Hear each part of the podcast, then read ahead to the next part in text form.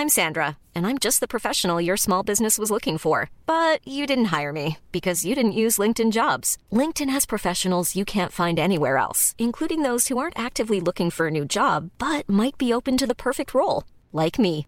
In a given month, over 70% of LinkedIn users don't visit other leading job sites. So if you're not looking on LinkedIn, you'll miss out on great candidates like Sandra. Start hiring professionals like a professional. Post your free job on linkedin.com/people today.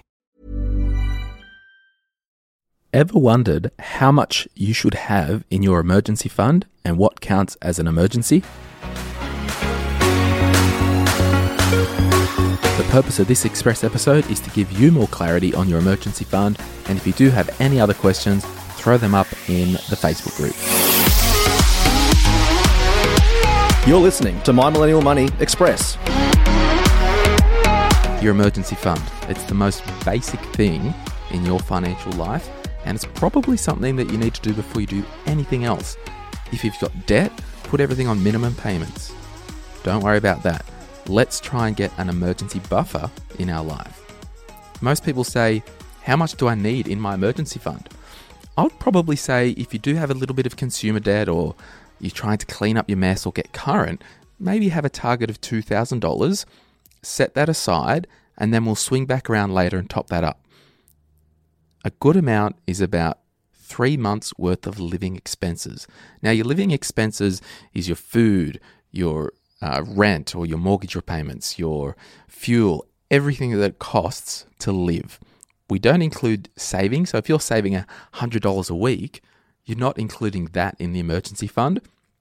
So we'll keep it to about three months worth of living expenses if you are an employee. If you're self employed and income is a little bit volatile, you might go towards the six months. Now, personal finance, it's all personal and you can do as you choose, but I would just really encourage you to have that emergency buffer behind you.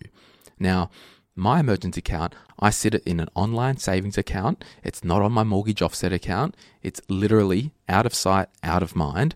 And then when I need it, I have to log into that bank account and transfer the money across. We don't want to invest this money. It just needs to be sitting in cash. It's not there to earn money, it's just there for an emergency. What is an emergency?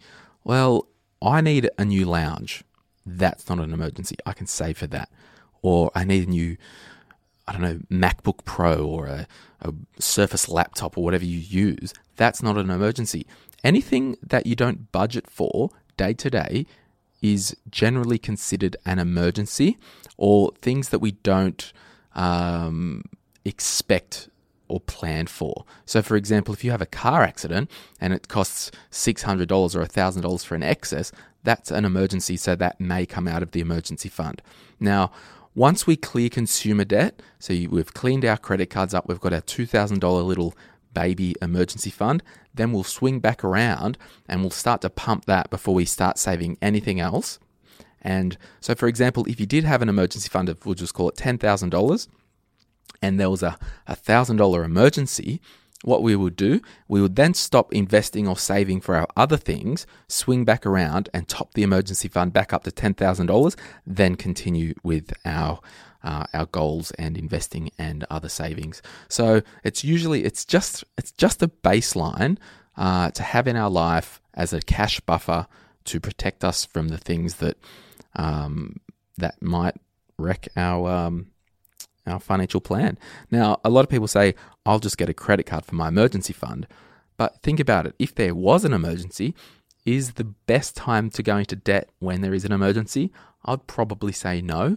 What if you lost your job and you, uh, it, you know, you had to get some new work and you didn't have work? At least we know we've got three months worth of expenses covered to get you through to look for a new job without any financial pressure because we'll draw on the emergency fund. That's what it's there for. Choose the amount, but I would generally say a little baby starter emergency fund of $2,000. And then once we've cleaned up any mess, swinging back around and moving that to, um, you know, three months worth of expenses only. If you have any questions about anything to do with creating your emergency fund, remember our Facebook group, My Millennial Money jump in, throw it up on the wall. There's a million people in there that they can help answer. And also, if you want a written explanation of what I've just discussed, just Google Glen James. How much should I have in my emergency fund? And it should be the first link. If you want to ask any questions uh, directly to me uh, on Instagram at my millennial money. Otherwise, thanks for listening. Hope you're encouraged with your emergency fund, and congratulations on starting your financial journey. If you do not have your emergency fund set up, I mean, this the whole thing with the emergency fund. Yes, it's so boring as a goal. What you can use it for is a bit of practice with your savings muscle. And then, what an achievement! It could be the first time in your life you've ever had $5,000 saved. What an amazing achievement. Congratulations on taking the first step if you're new to My Millennial Money or you're new to really wanting to sort your money out. I'll, uh, I'll talk to you guys soon. Bye.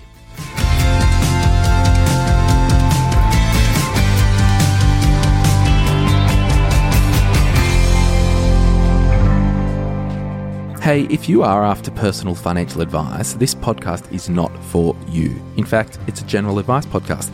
But if you do want somebody to talk to, jump onto sortyourmoneyout.com and click on Get Help, and I'll be able to put you in touch with an advisor or a mortgage broker who can actually sit down with you or have a Skype or a Zoom meeting and really work out what you need based on your own personal circumstances. Any advice in this podcast is of a general nature only and has not been tailored to your personal circumstances. Please seek personal advice prior to acting on this information. Before making a decision to acquire a financial product, you should obtain and read the product disclosure statement relating to that product. Opinions constitute our judgment at the time of issue and are subject to change. Neither the licensee, any of the National Australia Group of companies, nor their employees or directors give any warranty of accuracy nor accept any responsibility for errors or omissions in this podcast. Glen James, Urban Getter Proprietary Limited, trading as Sort Your Money Out, are authorised representatives of Apogee Financial Planning Limited, AFSL 230689.